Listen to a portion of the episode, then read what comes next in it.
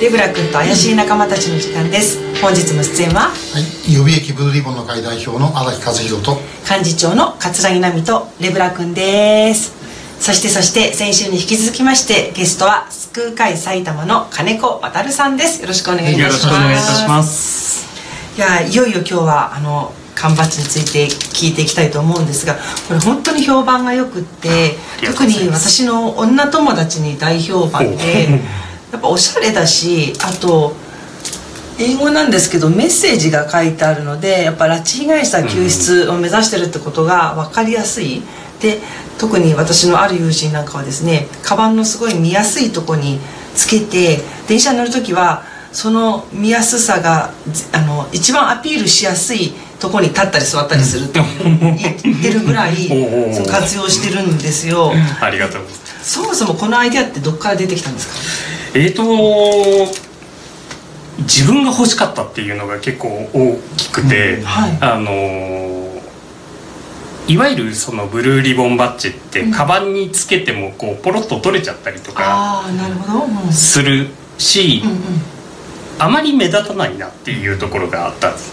小さいですからね。そうなんです。で、じゃあ作ってみちゃおうかなっていうので、広告業なので、こういうのを作るものノウハウみたいなのを、多少持ってたので、じゃあ缶バッジ屋さんにこう発注してデザインは自分でデータを作ってで作ってみたらどうかなっていうのから始めですね。これ今何種類あるんですか？例えば映画「めぐみへの誓い」の撮影に参加された方にプレゼントしたものとか、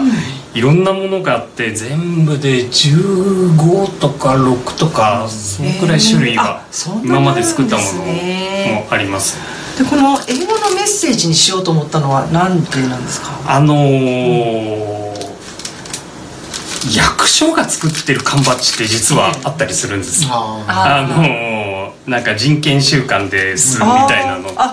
致に限らずってことですね。拉致に限らず。で、そういうのってつけるかっていうと、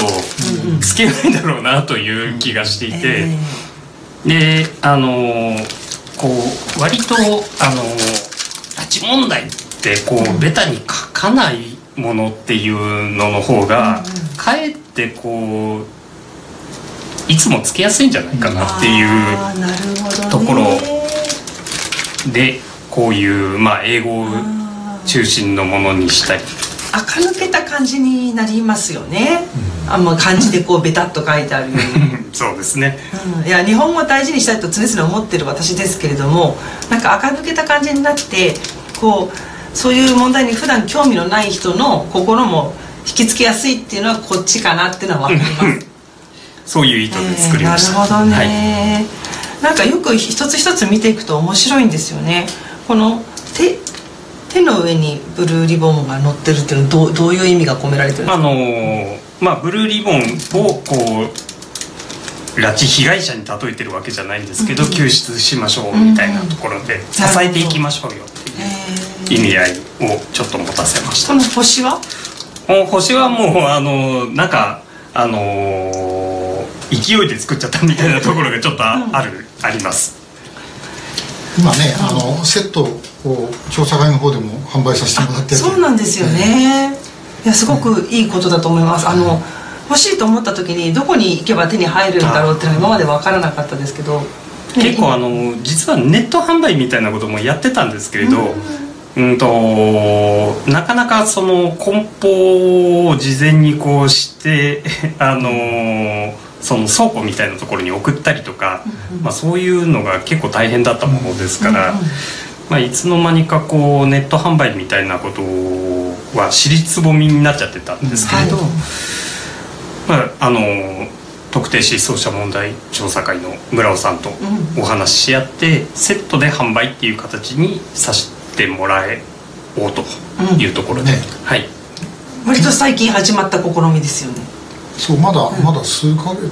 半年前経ったかな。いや、本当に1ヶ月2ヶ月ぐらいです。そんなもんだったじゃない。うちが分かんないでしょうがないじゃあ反響はっていうのはまだ早いかな。そうですね、はい、これからですね、はい、いやどんどん広がっていってほしいですが、拉致問題そのものの進捗については金子さんは今どんなふうに受け止めてらっしゃいますか？いや本当に全然動きがない状態なので、まあ、なんとかしなきゃいけないかなと。でなんとかっていうのも、まあ、いつも同じメンバーで「なんとかしましょうなんとかしましょう」って言ってても多分なんともならないので、はい、新しい人を捕まえるっていうところもあって、この缶バッジみたいなのを作ったみたいなところがあるんです。でまあそうですね、まあ本当になんとかするためにいろんなことをやっていかなきゃいけないなって、まあ、その役割が多少あるのかなという気がしております。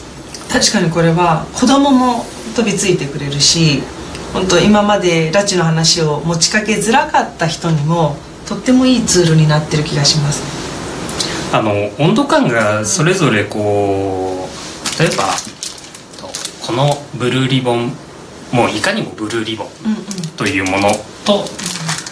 ちょっとこうブルーリボンかどうか分かんないようなものっていうのを作ったりもしてるんですけれど、人によってその拉致問題へ関わる温度感みたいなのとかってこ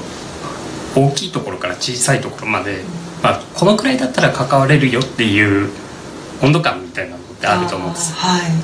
い、でそのちょっとミニマムでもいいから少しずつ参加してくれないでしょうかっていうのを、まあ、こういったもので作ったりして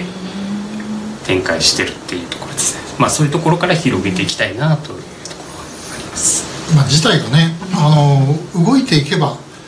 まあ、それでも関心はねもう自動的に上がってくる、まあ、そしたら今度はまたそれでこういう缶バッジみたいなものに対する見方もね、また全然変わってくるのかなと思うんですけどね。まだともかくもう動かすためにもうこの、まあ、缶バッジは非常に大きないいツールなんだけども、もうね金子さんにはこれから先、まあ、これに限らず、そうですね、もういろんな今までやってなかったことをね、こういうのやるべきだとかね、そういうことをやってもらいたいと思いますし、それからまあ本当これご覧のね若い方々にはもうぜひ、そういう意味であんまり年寄りの言うことを聞かなくていいからねいろんなことちょっとやってもらいたいというふうに思います。そうですね、ともかく取り返すことはね、